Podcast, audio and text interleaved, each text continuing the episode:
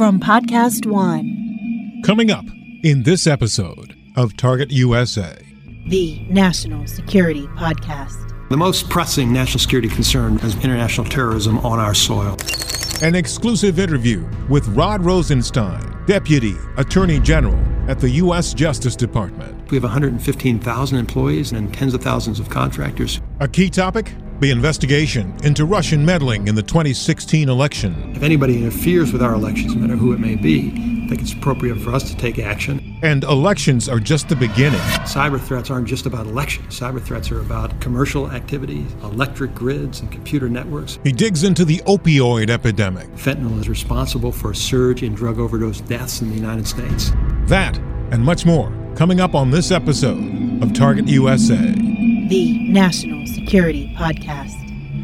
From WTOP in Washington, D.C., this is Target USA. Russia could render huge harm to this country. North Korea's secret missile capable of reaching the whole of the United States. Dangerous terrorist. DC is repeatedly mentioned as someplace they would like to seek an attack. Cyber criminals. Decryption successful.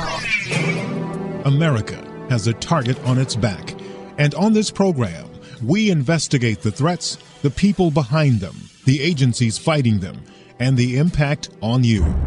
This is Target USA, the National Security Podcast. I'm JJ Green. We covered a lot of ground in our interview with Deputy Attorney General Rod Rosenstein. We started out with concern in the Trump administration about leaks on August 4th, 2017, Attorney General Jeff Sessions made it clear in a press conference the Department of Justice was going to crack down on leaks, and this is a part of what he had to say.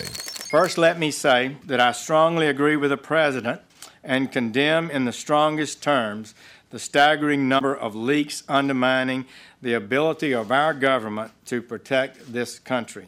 Just yesterday, we saw reports in the media about conversations the president had with foreign leaders. No one is entitled to surreptitiously fight to advance battles in the media by revealing sensitive government information. No government can be effective when its leaders cannot discuss sensitive matters in confidence or talk freely in confidence with foreign leaders. We're here today to talk about the dramatic growth in the number of unauthorized disclosures of classified inf- national security information in the past several months. This includes leaks to both the media and, in some cases, even unauthorized disclosures to our foreign adversaries. Referrals for investigations of classified leaks to the Department of Justice from our intelligence agencies have exploded. In the first six months of this administration, the Department of Justice has already received nearly as many criminal referrals involving unauthorized disclosures of classified information as we received in the previous three years combined. Rosenstein was at that press conference, and we started our interview several weeks later on that topic. First question. One of the real concerns that's been put out there by the Attorney General, the Director of National Intelligence, and you were a part of that uh, scenario as well, uh, where we came here to the Justice Department to hear the press conference about the concerns and about what was going to be done to deal with leaks. That's been a problem in the in the intelligence community and beyond for for many years, and it seems to be getting worse. So, would you first define how serious you think the problem is? I think uh, the threshold issue you need to recognize is when people talk about leaks, they often mean a wide range of disclosures of information. Here the Department of Justice, our responsibility is limited to criminal violations. Uh, and so uh, when we talk about leaks here that violate the law, we're typically talking about unauthorized disclosures of classified information. That is information, uh, the release of which would potentially damage the national security of the United States. Uh, and so sometimes people confuse these issues. You know, we're talking here about situations where people have signed an oath to maintain the confidentiality of information. They understand that that information, because of the way it was collected or because of the substance of the information, uh, could adversely affect national security if it were released, and yet they go ahead and release it anyway. Uh, and so that's the type of information that we're concerned about here, and we're talking here about unauthorized disclosure is not about whistleblowing. There are accepted ways uh, in which you can raise concerns. If you work for the government and you have access to information that you believe represents a violation of law or policy, there are lawful ways for you to raise those issues. Uh, but leaking it publicly in a way that's going to damage national security is not one of those authorized ways. What are you going to do about those people or to those people who knowingly engage in that kind of behavior? So, what we are going to do, first of all, uh, the Department of Justice works in coordination with the intelligence agencies that own the information. So, in any case where there's been an unauthorized disclosure of information, the threshold issue is whether the agency that owns that information uh, believes that the disclosure is in violation of their policies. Uh, so, the, the referrals essentially have to come from the agencies. Uh, and once the agency has made that determination, they refer that information to the department. We have experienced professionals, prosecutors, and agents who review the allegations uh, and evaluate whether or not there's a prospect for developing a criminal case. And in cases where we think that there is a reasonable likelihood that uh, we could develop a prosecutable case, we devote whatever resources are necessary to try to identify the person who made the disclosure uh, and then hold them accountable. There are a number of different statutes that we can use to prosecute these cases, but uh, uh, as a general matter, what we're focused on is identifying you know, who made the disclosure and then determining what potential harm might have been caused by the disclosure. This is not something new for you for, for your office. Uh, this is something that's been done for many years, going you know essentially based on what it is that the, the agency, as you said, that owns the information, tells you, hey, this is a problem. This you know we don't know what the deal is with this, or we need to deal with this individual. It's not new, but what seems to be happening is there are many more leaks. It seems, and many more I don't know if they're undisclosed, uh, unauthorized disclosures or not, but are you able to tell easily what is what, or does that require an investigation as well? Well, it requires a determination by the owner of the information. You know, keep in mind, uh, you know, when you read something in the newspaper that appears to be an unauthorized disclosure or a leak, uh, you're not going to know that for fact unless you consult with the agency that owns the information, because they're going to know number one, is it accurate? If you read something that's not accurate, uh, then that's probably not a prosecutable leak. Uh, and uh, is it is it uh, information that is closely held? That is, does the agency know that there's a limited number of people have access to that information who would be the universe of suspects? And is there potential harm to national security by virtue of the disclosure? Uh, so those are determinations that uh, that we don't make independently in the Justice Department. We rely on the intelligence agencies to make those determinations. Can you give us an example of a situation where a prosecution would take place? Well, you could look at cases that the department actually has prosecuted. Uh, and there, there, are, there are a range of those, but you know what makes it clear cut. Uh, first of all, uh, what's the potential harm of releasing that particular type of information. As I said, it may be a result of the substance of the information, that is, the, the nature of the information itself. It may be a, a result of the way in which the information was obtained, uh, because it may be that it's uh, information obtained through a, what we refer to as an intelligence method or source, for example, where there are a limited number of places it could have come from. And disclosing that piece of information would tell our foreign adversary how we got it. Uh, and so, uh, you know, that's an example of the, the type of harm that could be done. Uh, by the disclosure of classified information.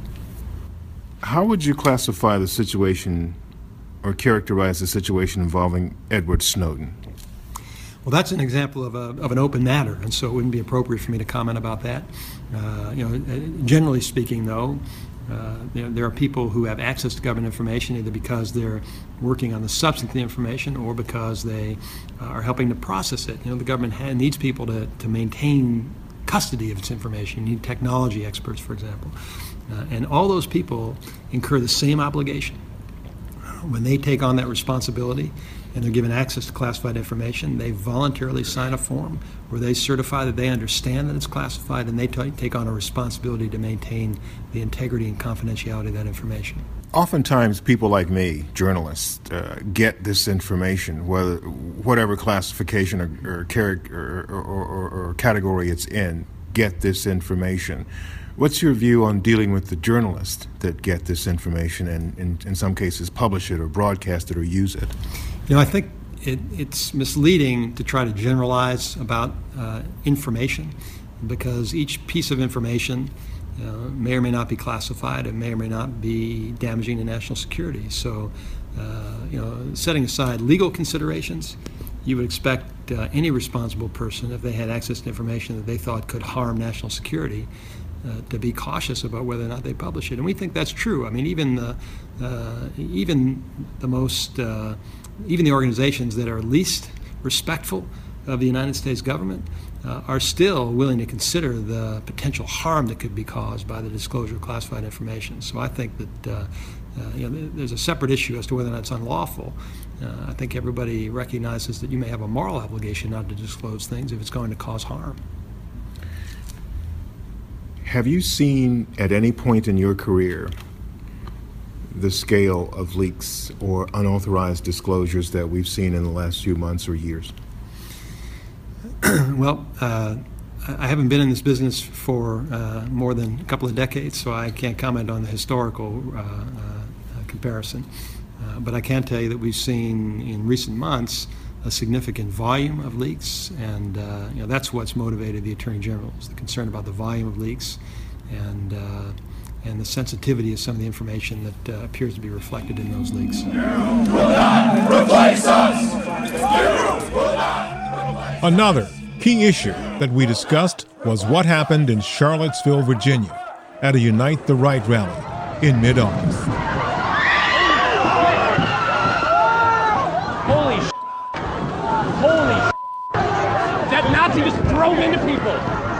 people oh my God. Oh my and at the end of that contentious rally, 32 year old Heather Heyer, a native of Virginia and a resident of Charlottesville, a local paralegal, was run over and killed by a car driven by James Alex Fields Jr., who was participating in the Unite the Right rally. The outcome of the event was a flashpoint for the Justice Department. What's always top of mind and pressing to us is making sure that we pursue appropriate investigations and prosecutions when there are violations of civil rights that warrant investigation and prosecution. The Charlottesville matter is one uh, obviously high profile recent example where the Department of Justice uh, immediately reacted to that uh, and committed the resources of our FBI and our local U.S. Attorney's Office to provide support for state and local law enforcement and, to determine whether or not there uh, would be any potential federal prosecution.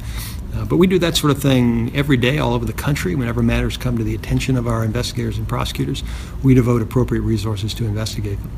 What about the Charlottesville case made it something, essentially put it in the place where you needed to take immediate action? Well, uh, the, the point I think is important to recognize is that uh, our investigators and prosecutors are always available to take action when they get leads, when information comes to their attention. The Charlottesville matter obviously got a, a lot of national publicity, so it came to my attention immediately, where not every matter does. Uh, but obviously, the uh, you know, the nature of the event and the uh, the circumstances under which one victim lost her life uh, were particularly tragic. Mm-hmm. Resources, when it comes to something like that, um, how how do you work? Uh, is this something that you work investigate from, from, from, from a perch here, or do you coordinate out in the community, in the place where this took place, to see what they know, what they have, what they're doing? How does that pro- process work? Well, the FBI has field offices all over the country, and so uh, typically the primary responsibility for these sorts of investigations would fall to the local FBI field office uh, and to the local U.S. attorney, but often there'll be support from Washington. The Civil Rights Division uh, based here in Washington, D.C., has significant expertise. Uh, and so, in cases where it's appropriate, we'll either designate somebody from D.C. to go out into the uh, jurisdiction and personally conduct the investigation, or at least provide support uh, here from D.C., uh, given their expertise. But the, uh, one of the advantages the FBI has in these sorts of cases is that they've got a national network of agents. So, to use Charlottesville as an example, uh, you know, the local police department was investigating that case, but the FBI had the ability immediately to send out leads to other places in the country. For example, the hometown of the suspect. So they could go out into the suspect's neighborhood, and within hours, they'd be out there conducting interviews, gathering evidence, potentially executing search warrants. That's the advantage the National Police Organization brings to those sort of investigations. And so uh, there may be a federal prosecution, but even if there isn't, we have the ability to obtain that information and share it with the local authorities to make sure that justice is done. We're talking with Rod Rosenstein, Deputy Attorney General at the Justice Department. That's only a couple of the issues we discussed. And when we come back after this break, we have a responsibility to protect the integrity of our elections uh, and to pursue appropriate criminal cases. And so, uh, if anybody interferes with our elections, no matter who it may be, I think it's appropriate for us to take action. Russia, front and center on Target USA. The National Security Podcast.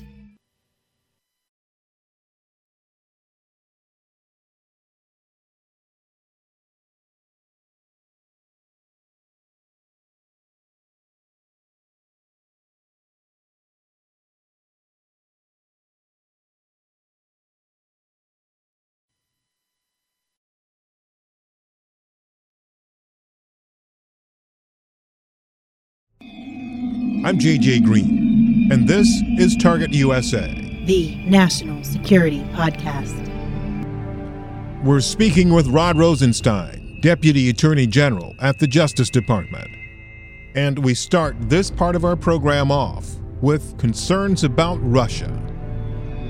On January 10th, 2017, Director of National Intelligence Jim Clapper revealed Russia had attacked the U.S. We have high confidence that President Putin ordered an influence campaign in 2016 aimed at the U.S. presidential election. President Barack Obama knew something was afoot in September 2016, and he had some words with Vladimir Putin. Cut it out, and there were going to be some serious consequences if he didn't. CIA director at the time, John Brennan, warned his counterpart, Alexander Bortnikov, to stop the meddling. Mr. Bortnikov denied that Russia was doing anything to influence our presidential election. But according to a high confidence, unanimous assessment from the entire intelligence community, Russia was interfering, and it continued. Moscow's influence campaign blended covert intelligence operations with overt efforts by Russian government agencies, state funded media, third party intermediaries, and paid social media users. The list of targets was extensive. People and organizations associated with the 2016 U.S. presidential election, including both major U.S. political parties. Republican Senator Marco Rubio was one of those targeted. In July of 2016, uh, shortly after I announced that I would seek reelection to the United States Senate, former members of my presidential campaign team uh, who had access to the internal information of my presidential campaign were targeted by IP addresses uh, with an unknown location within Russia. And on November 8th, after the election results were in, Vladimir Zhirinovsky, a Russian politician, celebrated with champagne. And intelligence sources say other Russian, government, and intelligence officials in intercepted conversations congratulated each other for achieving something they had tried unsuccessfully to do during the entire Cold War. How did they do it? They have an extremely capable intelligence service with um, exceptional cyber capabilities that they have de- repeatedly demonstrated. And it all happened right in plain sight. So we sat down with Rosenstein at the Justice Department right here on Constitution Avenue in Washington to talk about Russia and what the Justice Department was going to do about that problem.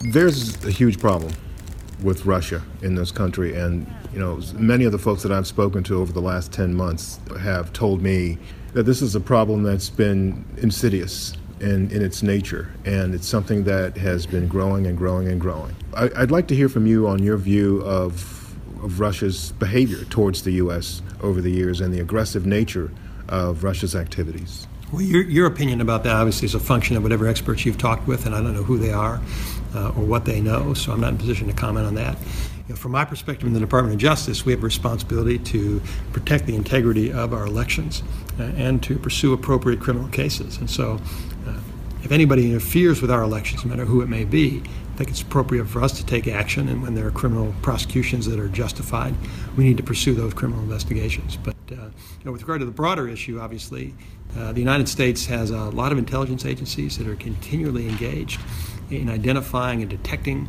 foreign threats.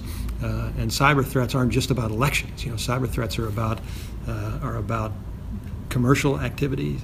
They're about national security matters. They're about electric grids and computer networks. There are a lot of uh, cyber activities that need to be protected, and that responsibility falls primarily to our intelligence agencies. Is there any publicly available evidence from, from your perspective at this point that, that Russia's been engaging in, in those those activities, the cyber tampering with things like the electric grid? Obviously, the election we know there is there was the decision by the intelligence community to say yes, they did from the highest levels meddle. Is the problem with Russia, from an investigative point of view, broader than just an election? I think uh, what you need to recognize is that there have been a number of public reports uh, about alleged uh, Russian activities related to the election, including a report of the intelligence community. And what you have, if you've asked about public information, you have an unclassified version of a report that reflects the uh, assessments of our intelligence community. Uh, there have also been public reports recently about uh, allegations of Russian uh, advertisements, for example, that were posted on various networks. Uh, and so there are a lot of public sources of information out there. And I think what people need to keep in mind is that there's a distinction between uh, people trying to sway American elections and, and succeeding in swaying American elections. Uh, I think one of our responsibilities is to make sure that people understand you know, what the risks are, but also that they make their own determinations. You know, American citizens are pretty savvy, and when they decide who to vote for, I don't think they're going to be influenced by ads posted by foreign governments. I think people are uh, are more thoughtful about that in the way that they make their decisions. Uh, but nonetheless, you know, if we have foreign countries that are seeking to interfere in our elections, I think we need to take appropriate actions in response what kind of, what, what action would you take from a justice point of view? What what is it that you can do that would, if Russia were to be found as you investigate them to have done these things, what could you do to them? Well, see, I think uh, that's the point I was trying to make, which is that uh, what we do in the Department of Justice in terms of law enforcement is different from what our intelligence community does. Uh, and so combating cyber threats is a role the Justice Department has something to do with. Uh, but the primary responsibility for dealing with those threats falls in the intelligence community. Other key topics of our conversation here at the Justice Department included a trip he took recently to China, where he discussed, among other things, Interpol. He also talked about the opioid crisis. He talked about some rather sensitive issues with the Chinese, including Chinese fugitives that China won't take back from the U.S. And of course, Russia came up in that part of our conversation as well. Here's how it went. You talk about transnational crime. Mm-hmm. One of the things we know that Russia is very, very good at is in, involving in trans in, the government, having connections to transnational crime uh, and organizations that do some of the work that appears to be part of their broader strategy to meddle and to engage in activities in countries all over the world, not just the U.S., but certainly in the U.S. So, how does Interpol play a role what role does Interpol play uh, in this process for you?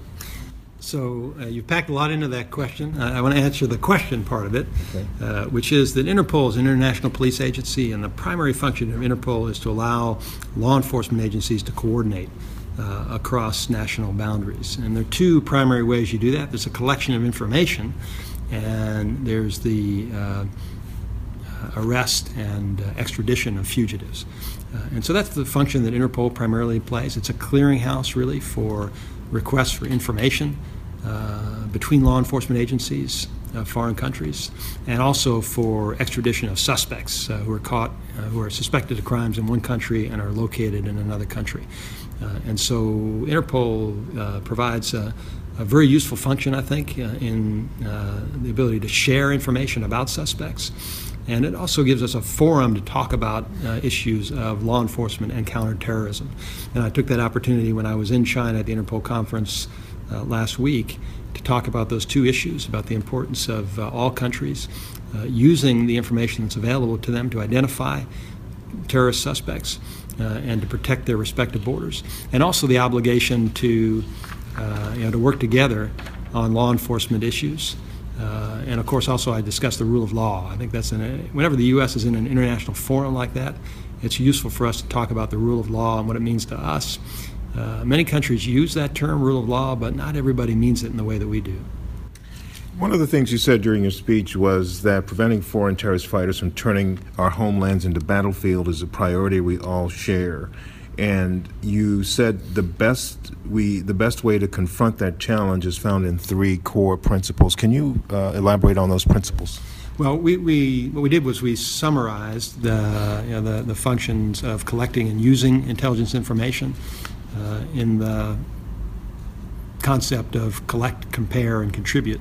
The idea being that every country should be collecting information, you know, know who's coming into your country, essentially. Uh, when somebody arrives at a border, you've got to know who they are, know where they're coming from, and do an appropriate check to make sure that you identify any danger they may represent to your country. And compare, that is, take that information and, and look into other databases to see whether or not there's additional information about that person uh, and contribute. Make sure that we're, you know, all countries are contributing their data to uh, other countries so that uh, if somebody's entering, for example, Britain, uh, and we know something about that person that makes you suspect that they may represent a danger, we want to make sure that we share that information with Britain. And so uh, that's the model uh, that we discussed. It's, it's the norm here. The United States has already adopted that after 9 11. I think we're very good at collecting information uh, comparing it, making sure that all of our intelligence and law enforcement uh, databases are properly integrated so that we don't we no longer have the wall, for example, where we might know in one part of the government that somebody's a threat, but not share it with our uh, law enforcement agencies that are in position to do something about it, and then contribute because uh, the United States actually obtains a lot of information relevant to foreign terrorist fighters that then we then share with foreign countries that are able to take action and deter or prevent terrorist activity. Mm-hmm. Interpol has long complained that the international community did not recognize them uh, enough. Um, do you believe, or, or, put it this way, they've felt as though they should occupy a more, uh, I don't know what the word is, but perhaps should have a, a heavier hammer or a bigger hammer on, on the international scene when it comes to doing their work does Interpol have the tools that it needs, and are there others that it can have or, or should have? I'm not sure that I know the source of the criticism that you're identifying. I think the important thing to recognize is Interpol is uh, an organization of police agencies. It's not a police agency itself. Uh, and so you know, the United States has representatives to Interpol, uh, and they work together to perform those Interpol functions. Uh, but they're still representatives of the United States. They're, they're not a sovereign agency that conducts its own law enforcement operations. So essentially, they have what they need to do what they should be doing. Well, the function that they serve is uh, really as an intermediary among police agencies uh, and not as an autonomous police agency in themselves. What else did you come away from China with as it relates to national security in the U.S.? Anything particular? I mean, you spoke specifically about Interpol, but you know the U.S. has issues with China as well. Yes. Uh, what else did you come away with? Well, one function of my trip was actually to speak at Interpol. Uh, but while I was there, I had a series of bilateral meetings with Chinese officials, uh, and I also spoke uh, at the U.S. Embassy. So it was really a very worthwhile, kind of a busy trip. I was only there for three days, but uh, really? we had a lot of activities. and the, the visits with the Chinese officials I thought were very productive. It's part of an ongoing dialogue that the United States is engaged in now with China that uh, I, I hope will lead to a more constructive law enforcement relationship where we can cooperate more. We have very different systems. Uh, China uh, uh, has uh, become more of a law enforcement partner in recent years, but they still come from a very different tradition.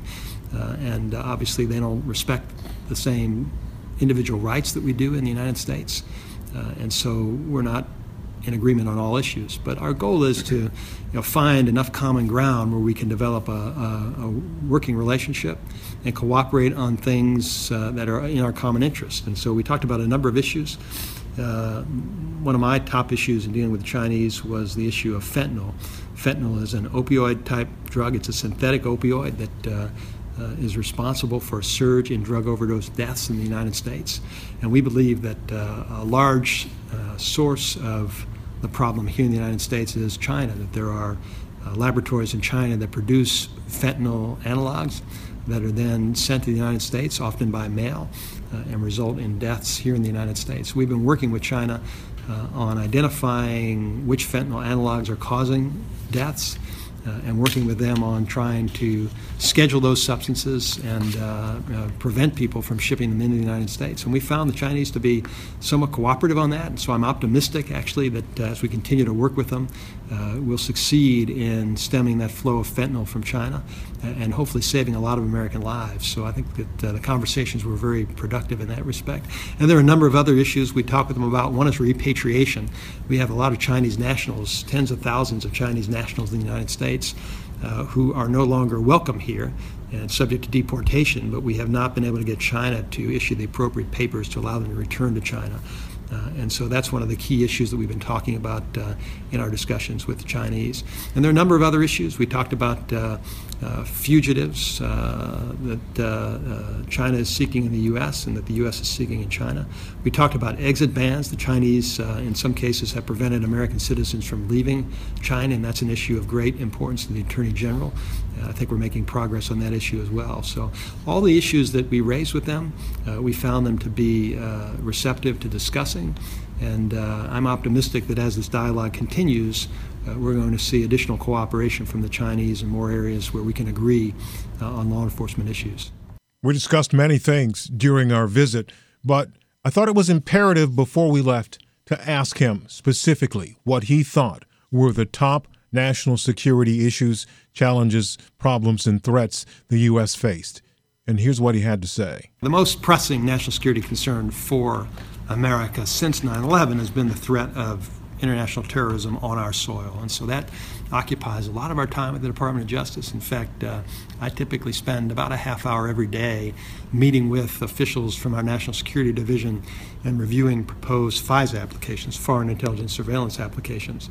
Uh, and uh, you know, that, that uh, experience has been very eye opening for me in terms of what kind of dangers we face and the work that the intelligence community is doing on a daily basis. In what sense is it eye opening? Well, it's eye opening because uh, you, you, actually learn about uh, you know, what foreign activities are suspected of occurring in the United States. And uh, uh so that experience, uh, uh, back to your original question, uh, you know, that relates to what I believe is our primary national security challenge, which is protecting against terrorist acts in the United States. But we view uh, the challenge more broadly than just physical terrorist acts in the United States because there is a, a an ongoing foreign threat uh, uh of cyber activity, of cyber intrusions, uh, of cyber disruption, uh, the theft of data. And I think those are all significant national security threats as well. And as the world becomes more and more interconnected electronically, and we become more dependent upon uh, the internet uh, and computers to maintain our data, we become more and more vulnerable. And so that's uh, also, I think, an important and ongoing challenge for us is the, the danger of all sorts of bad things that can happen when people get access to our computer networks. Quick question, follow on that. Um, some years ago, NSA and other intelligence officials warned about this pivot from um, uh, um, disrupt, di- disruptive attacks to destructive attacks. Mm-hmm. Have you seen any evidence that we're in that in that in that realm now? Well. Uh, disruptive and destructive attacks in terms of efforts to interfere with the activities of our computer systems. Uh, yeah, that's one important component. Uh, I'm also concerned, though, about the, the infiltration attacks, where their, their goal is to secretly take data as a, and, and not allow the victim to know they've been in the system. Uh, but uh, what you're talking about is a, a, different matter the possibility of cyber warfare, where uh, you know, foreign adversaries are disrupting our computer systems or destroying them. And certainly we've seen instances uh, that are not necessarily uh, cyber warfare, but maybe cyber criminals trying to seize computer systems, for example, in order to extort payments. Uh, and that is certainly a continuing challenge for us. And I think that uh, you know, for our technology experts uh, and for our intelligence agencies, you know, that's going to be a growing challenge in years to come, is to stay a, a step ahead of the cyber criminals who increasingly find creative ways to get into and disrupt our networks. Okay. Um, anything you want to add that I haven't asked you about that you think is important? You know, I appreciate the invitation. There's so much to add about the Department of Justice. I think one thing that people don't appreciate uh, if they just read the front pages of the newspapers is how much the Department of Justice accomplishes on a daily basis. We have 115,000 employees in the department and tens of thousands of contractors who are doing a lot of good work day in and day out. uh, in many areas that don't ordinarily come to the attention of the public, but uh, are very important, both in the law enforcement realm uh, as well as uh, our civil and, uh, and other activities the department performs. And that's been one of the benefits of this job is I get to, you know, to see all the many contributions the Department of Justice makes uh, for the good of the country.